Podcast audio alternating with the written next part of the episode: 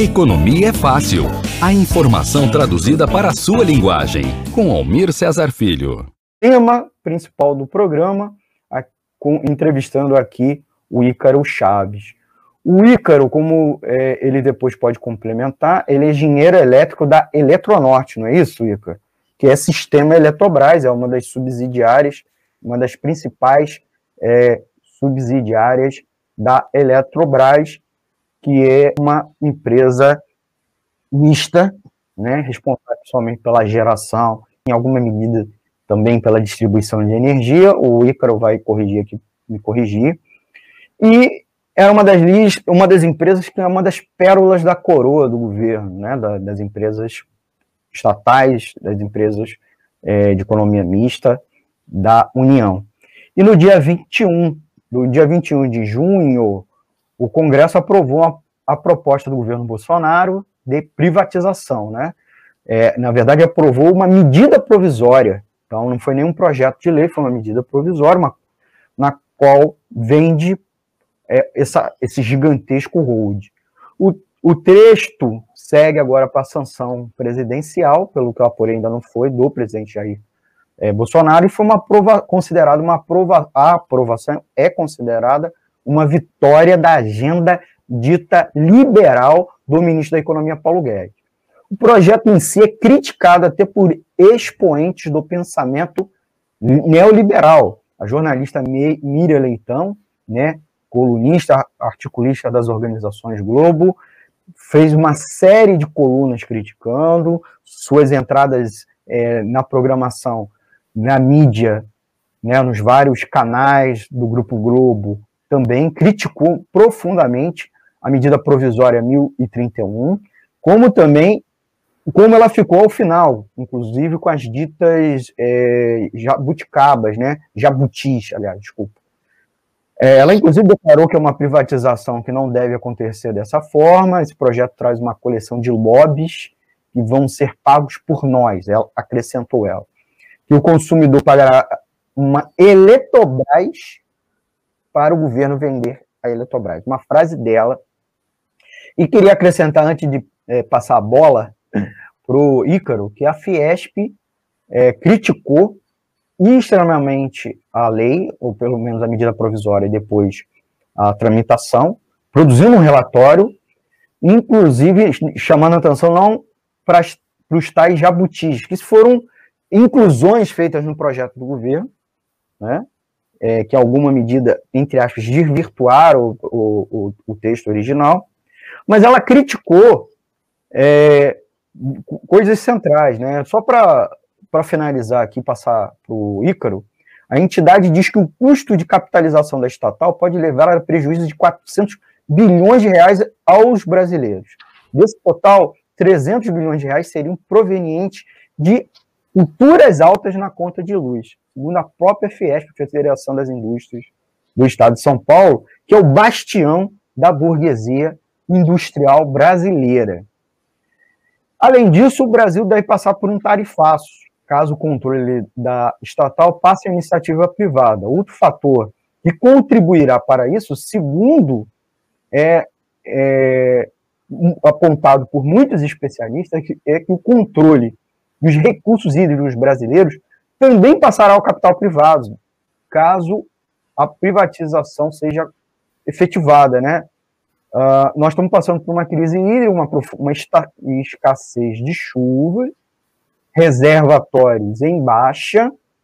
Isso já vem se manifestando com um problema na captação de água, principalmente para a agricultura, em algumas regiões, além da própria escassez de chuva. E uma parte da é, do alta atual das tarifas de energia, né, um sobrepreço em cima da tarifa, inclusive vermelha, que no momento está em vigor, né, Icor, é causada pelo acionamento das termoelétricas com a justificativa que os reservatórios estão embaixo. E isso está tendo um profundo impacto na inflação brasileira, especialmente dos mais pobres. E o curioso notar que a matriz energética é cada vez mais suja. As fontes fósseis, né, cujo uso era residual até 1998, quando começa a privatização é, do sistema elétrico brasileiro, principalmente nas distribuidoras é, mais de um quinto, mais de um quinto, atingindo inclusive, aliás, mais de um quarto, né, 26% da energia gerada e sua participação não para de crescer. Então nós vamos perguntar para o nosso companheiro Ícaro Chaves, eu vou, vou é, pedir essa liberdade para o João, já fazer a primeira. O preço das tarifas de energia, que andam já em crescimento explosivo, a privatização irá barateá-la, Ícaro? Obrigado, meu amigo. A palavra é sua. Mais uma vez, obrigado, Almir. Boa noite. É, não. A resposta é simples. Pelo contrário, a privatização da Eletrobras ela vai trazer um aumento de tarifa. Nós estamos vivendo uma situação hoje no país, como você mesmo falou, de uma crise que, na verdade, viu, Almir, não é uma crise hídrica. É classificar essa situação que nós estamos vivendo como uma crise hídrica, que é o que o governo tem dito, é, é, é muito impreciso. Porque nós estamos vivendo, de fato, um período de estiagem, né? Na, na verdade, o Brasil vive uma estiagem prolongada desde 2013. Isso é, é importante que se diga. E a gente teve, de fato, um período de, de chuvas um pouco abaixo da média. Mas isso em si não caracteriza uma crise hídrica.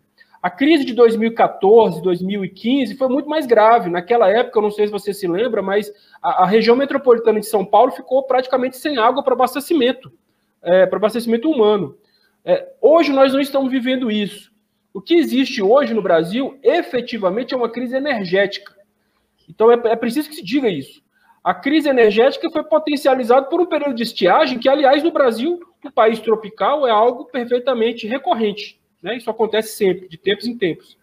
É, agora, a, então isso traz para o Brasil uma circunstância de um tarifaço causado por conta da crise energética. Existe uma circunstância atual que está fazendo as tarifas subirem. Você mesmo falou bem. Existe menos água nos reservatórios, há o risco de nós chegarmos ao final desse período é, seco, lá pelo mês de novembro, praticamente sem água nos reservatórios da região sudeste, centro-oeste, que é onde estão os principais reservatórios do país. Então, para evitar que a gente tenha um colapso no sistema, é necessário ligar as térmicas. Então, nós estamos nesse momento com mais de 30% da nossa energia gerada por usinas termoelétricas, tá? combustíveis fósseis. É, e o que, que acontece? A privatização ela vai fazer com que esse tarifaço que nós estamos vivendo agora seja agravado, só que de forma estrutural. Porque, eventualmente, se o Brasil tiver muita chuva no futuro, pode ser que a gente tenha uma redução nas tarifas. Vai, vão passar da, da bandeira vermelha para a bandeira verde. Isso pode acontecer. Mas a privatização vai trazer um aumento estrutural. Como você mesmo disse, a própria Fiesp, que é insuspeita, né? Ela, ela denunciou isso. Então, ela denuncia que vai haver um aumento nas tarifas com a privatização. Por quê? Porque, a, primeiro, porque as usinas da Eletrobras, grande parte delas, são usinas que trabalham no regime de cotas. E o regime de cotas é um regime que vende energia mais barata, 65, 60 a 62 reais o megawatt-hora. Enquanto que uma usina nova, que ainda está sendo, ainda não foi amortizada, né, tem que pagar a obra, que é algo muito caro no hidrelétrico, ela vende energia a 200, 250 reais o megawatt-hora. Então é evidente, se eu vou passar essa energia que vende mais barato para o mercado livre, para competir com a outra, o preço da energia como um todo vai subir. E a Fiesp sabe disso. Então nós fizemos as contas também. Eles chegaram no, no, no patamar de, de 400 bilhões de reais ao longo dos 30 anos da concessão. Pelas nossas contas, isso vai chegar a 600 bilhões, porque tem a usina de Tucuruí que entra também. Ou seja, nós vamos ter um aumento do, da conta de luz e um aumento absurdo do lucro da Eletrobras privada. Então, não é verdade que a privatização vai baixar a conta de luz. E também um outro problema que está relacionado com a privatização é a própria criação de uma empresa capaz de controlar os preços da energia no país. Então, nós estamos criando um oligopólio privado, né, que vai efetivamente, como qualquer empresa privada, vai trabalhar para maximizar a taxa de lucro. E como é que você maximiza a taxa de lucro no setor de energia? Aumentando o preço, evidentemente. E uma empresa do tamanho da Eletrobras, que ela vai controlar 25% pelo menos da energia do país, 52% da nossa água armazenada nos reservatórios, que é a bateria do sistema elétrico. Uma empresa que tem esse poder todo determina o preço da energia que os brasileiros vão pagar.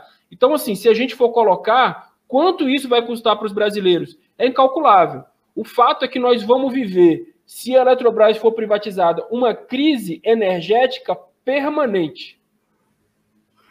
Ícaro, queria trazer o João Paulo aqui na conversa. Você tem alguma pergunta, João?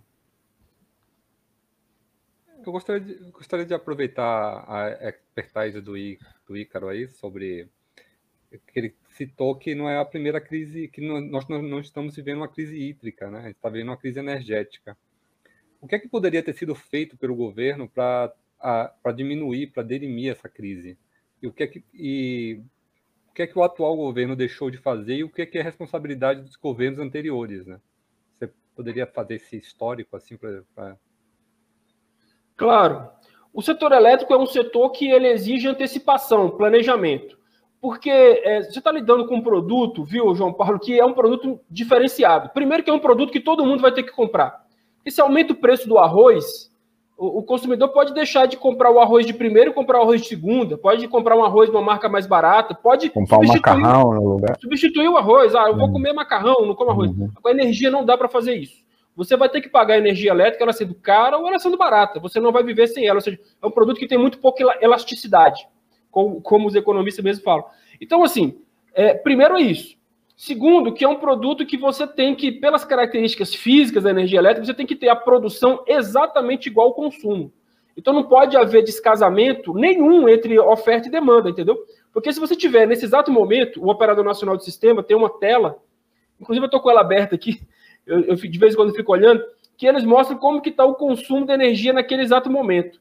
Então, se o consumo sobe, eles têm que despachar mais energia. Porque se houver uma situação em que o consumo, naquele momento exato, for maior do que a produção, o que o resultado disso é simplesmente o blackout. Isso é uma característica física de qualquer sistema elétrico.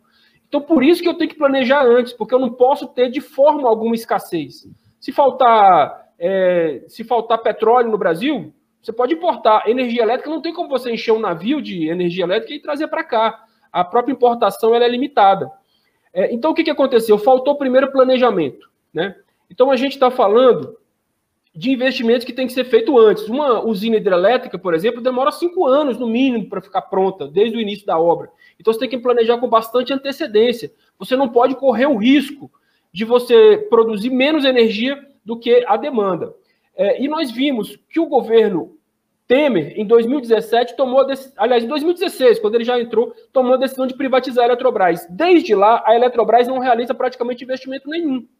Praticamente parou de investir. A Eletrobras investia mais de 10 bilhões em média por ano antes do governo Temer e hoje ela investe 3 bilhões de reais, que é, são investimentos apenas para é, pequenos, pequenas ampliações, reforços, mas investimentos em energia nova praticamente não tem. A Eletrobras parou de fazer. Né? Então, isso inibiu a própria participação da iniciativa, iniciativa, privada. Muito parecido com o que aconteceu, João Paulo, na época do governo Fernando Henrique. Ele também colocou a Eletrobras no Programa Nacional de Desestatização em, dois, em 1995 e parou de investir. Seis anos depois, veio um apagão. Agora, cinco anos depois que o governo Temer assume, que toma a decisão de privatizar a Eletrobras, que desde lá que eles estão tentando privatizar, Mesma coisa, a Eletrobras parou de investir, porque a prioridade não é fazer investimento, é gerar caixa para os acionistas privados.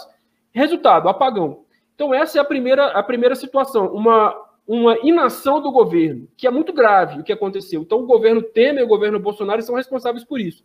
Mas tem uma outra situação bem específica, João, que tem acontecido agora. O que, que, que, que tem acontecido? A gente tem verificado um padrão na operação do sistema elétrico brasileiro, que é o seguinte: as tarifas de energia do Brasil, elas não respondem à demanda.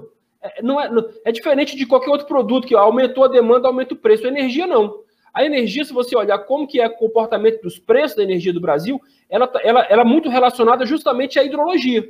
Se chove muito, tem muita água, eu posso gerar mais energia, o preço cai. Se chove pouco, eu tenho pouca água, gero menos energia, o preço sobe. Ora, é evidente que para as empresas do setor elétrico, principalmente os privados, o setor elétrico brasileiro já é majoritariamente privatizado, isso tem que ficar claro.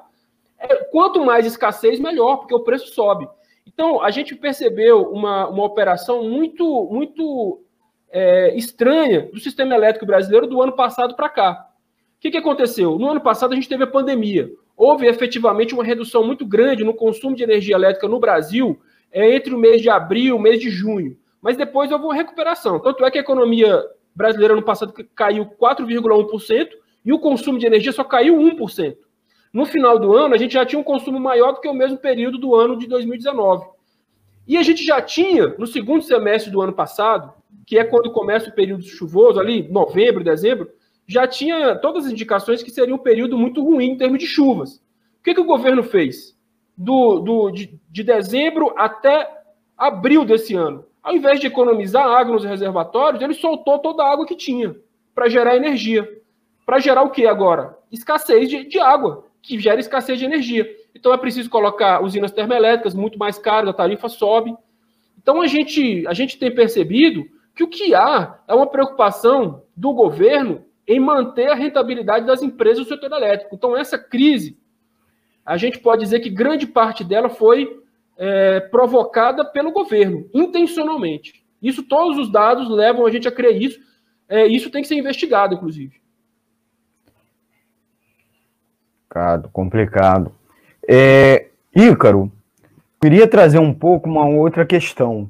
É, muito vem sendo ventilado na imprensa sobre os tais jabutis, né, que seriam elementos que foram colocados na medida provisória durante a, a tramitação na Câmara dos Deputados e no Senado. Parece que em alguma medida foi feito com o acordo do Paulo Guedes, né, apesar do Paulo Guedes ter reclamado, ministro da Economia. E aí, em alguma medida, a imprensa brasileira, mesmo aquela que defende uma agenda neoliberal, ficou contra a lei da privatização, mas vem culpando os tais jabutis. De fato, são eles que encarecerão as tarifas pós-venda sem eles, a venda seria boa para os consumidores, mas também para os funcionários. Então, eu queria até aproveitar você tra trazer um pouco essa perspectiva das consequências para os funcionários do sistema Eletrobras, tá? É, você já falou um pouco do, do é, sobre o esvaziamento dos reservatórios, mas é mais uma oportunidade para você colocar essas questões. Ícaro, por favor. Olha, para os tra trabalhadores, a privatização significa demissão, né? Isso aí a gente, a gente não tem nenhuma dúvida disso, porque é o padrão que acontece em todas as empresas. É, a, como eu falei, a maior parte do setor elétrico brasileiro já é privatizado, a grande maioria do setor de distribuição de energia, porque ninguém compra energia, né? Assim, pessoas físicas não compram energia da Eletrobras, você não paga lá para um. Não chega um talão da Eletrobras na sua casa, você compra da Light, da Semig, é, da, da, da Enel, enfim. Essas distribuidoras, né? Isso, isso. Essas já são, a grande maioria já são privatizadas. E o que aconteceu em todas as privatizações é que eles demitem todo mundo. Eles mantêm os funcionários lá só até fazer o treinamento dos terceirizados, depois eles demitem esse pessoal. E aí o índice de acidentes, de mortes dessas empresas privadas é absurdo. Uma super exploração. Então, certamente o resultado vai ser demissão. Vai demitir todo mundo. E o que, que vai acontecer? Agora, vamos a primeira parte da sua pergunta. Olha só, O problema é o seguinte, Almir. Existem dois tipos de consumidores de energia no Brasil: o consumidor cativo e o consumidor livre. O que é o consumidor cativo? O consumidor cativo é o pequeno consumidor, aquele que tem que consumir energia da distribuidora. Então, você, o João, a dona Maria, todo mundo que está nos assistindo, pessoas físicas, são consumidores cativos. As pequenas indústrias, o pequeno comércio, os agricultores, ou seja, a imensa maioria da população brasileira é consumidor cativo. Né? É muita gente que é responsável por 70% do consumo do país. Mas as grandes empresas, shopping centers, grandes shopping centers e as grandes indústrias, né? Elas são consumidoras, elas geralmente vão para o mercado livre, onde elas têm condições de negociar o preço da energia. Né? Se ele consome muito, ele pode negociar. Na, com as distribuidoras não tem negociação, você paga uma tarifa física, fixa. O que acontece?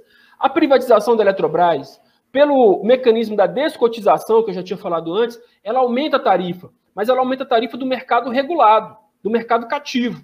Ela não aumenta a tarifa do mercado livre. Então, por isso que as grandes indústrias não estavam contra a privatização, porque eles já estão fora disso, então eles não vão pagar essa conta. O problema é justamente que os tais jabutis, eles vão trazer um aumento da conta de luz para todo mundo. Por quê? Porque eles colocam a geração de energia mais cara, muito mais cara, termoelétrica, que todo mundo vai pagar. E vai pagar eu, você, mas vai pagar o dono do shopping center, o dono da, da, da indústria de alumínio, vai pagar todo mundo. Aí esse pessoal reclamou. Nós somos contra isso também. É, porque, afinal de contas, no final das contas, quem vai pagar a conta toda vai ser o consumidor, porque a gente consome energia na nossa casa, mas a gente também consome produtos da indústria que são feitos com energia. Então, todos os preços vão subir e isso vai acabar chegando para o consumidor. A competitividade da nossa indústria vai cair ainda mais. Então, nós somos contra a MP original da privatização e somos contra o jabutis. O que tinha que acontecer era essa MP tinha que desaparecer. Então, é o que a gente tem dito. Ainda bem que as grandes indústrias vieram para o nosso lado, estão contra isso. Né? Porque, afinal de contas, a gente esperava que eles tivessem conta desde o princípio, porque isso vai ser ruim para todos os brasileiros. Mas antes tarde do que nunca.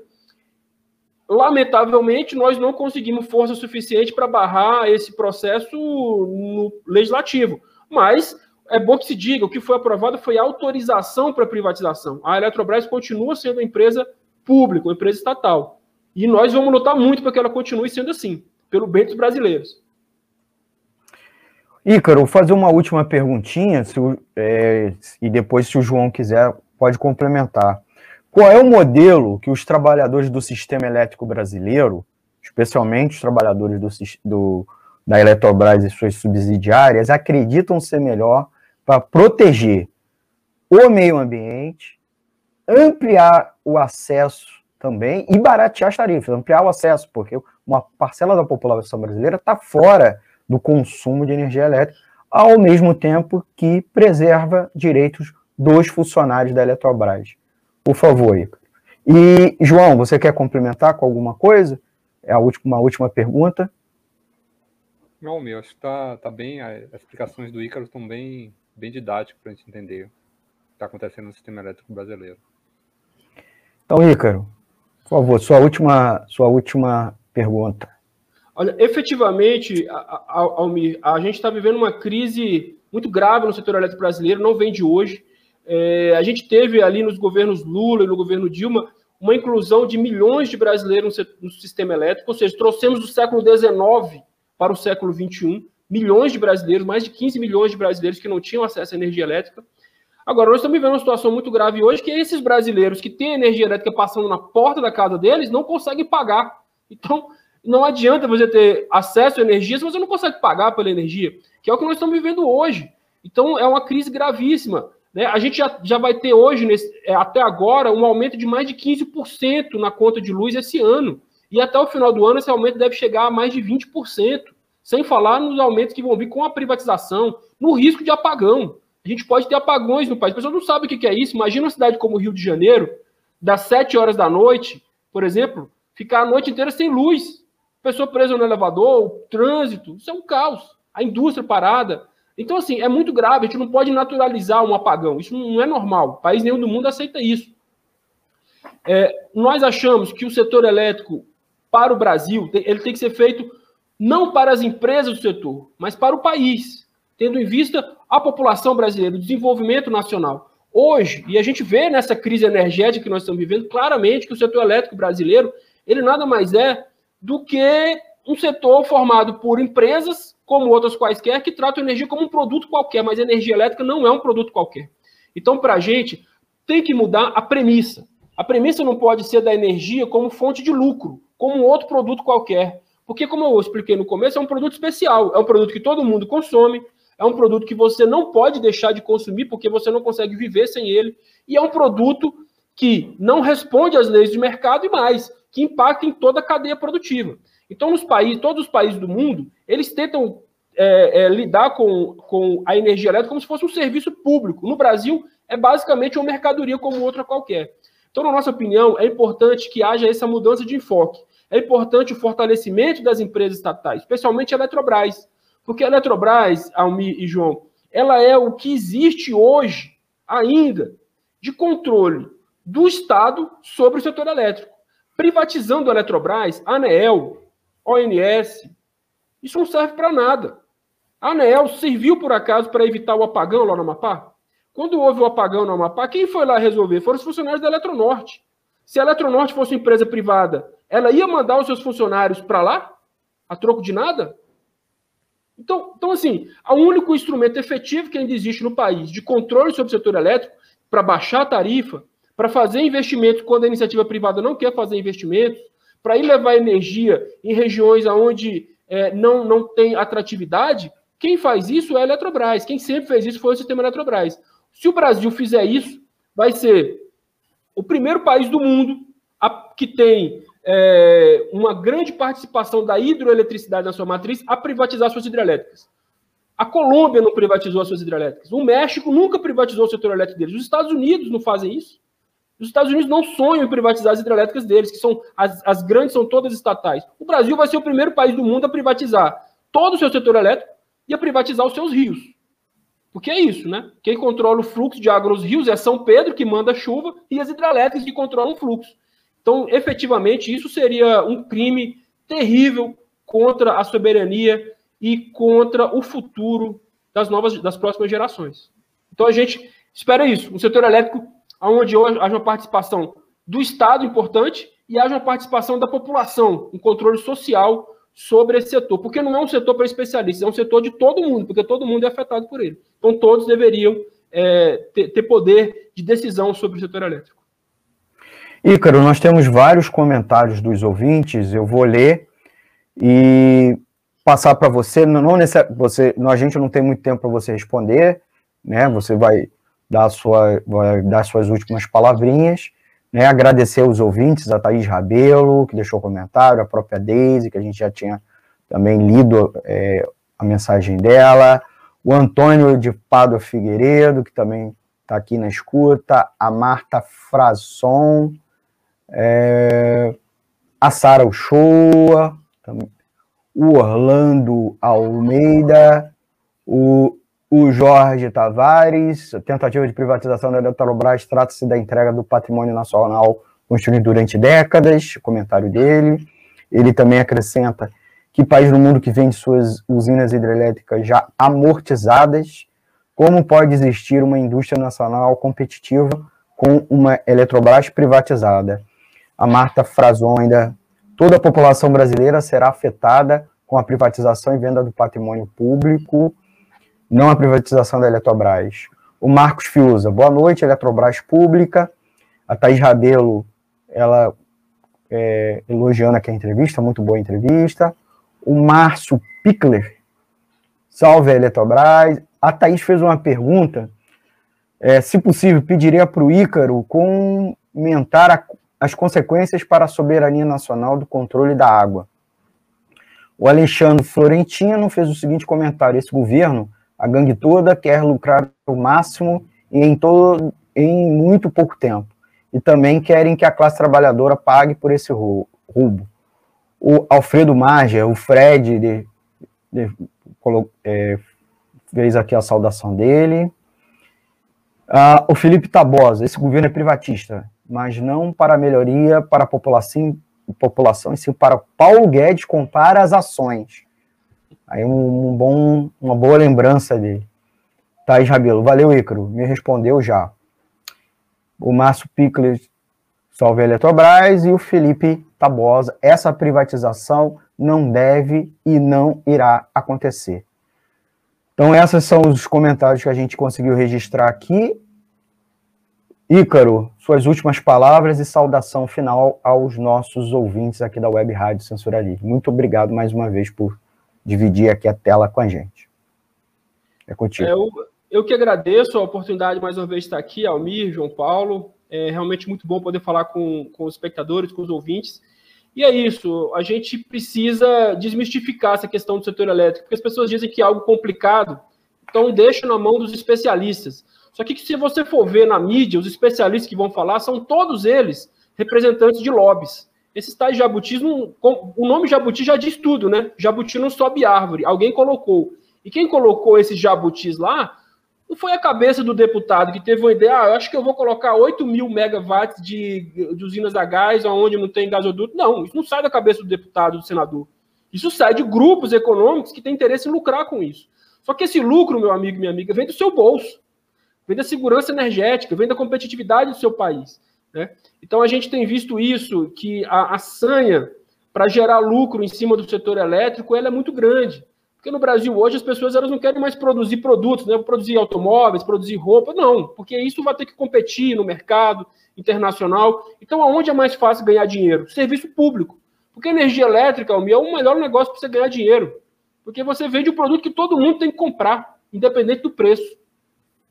E realmente isso é muito grave que tem acontecido no país. A gente tem visto esse, esse, essa sanha sobre todos os serviços públicos que ainda são controlados pelo Estado, serviço de água, é a mesma coisa.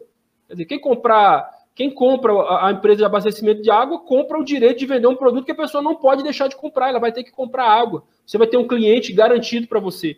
A gente acha que isso é muito grave. A privatização da Eletrobras, sem dúvida, vai ser, se acontecer, nós vamos lutar até o fim para não acontecer, vai ser a pior privatização que foi feita no país, porque ela atinge todos os brasileiros. Não vai ter um brasileiro que vai ficar livre das consequências terríveis da privatização. E nós já estamos vendo uma prévia do que, que é o liberalismo, entre aspas, no setor elétrico, né?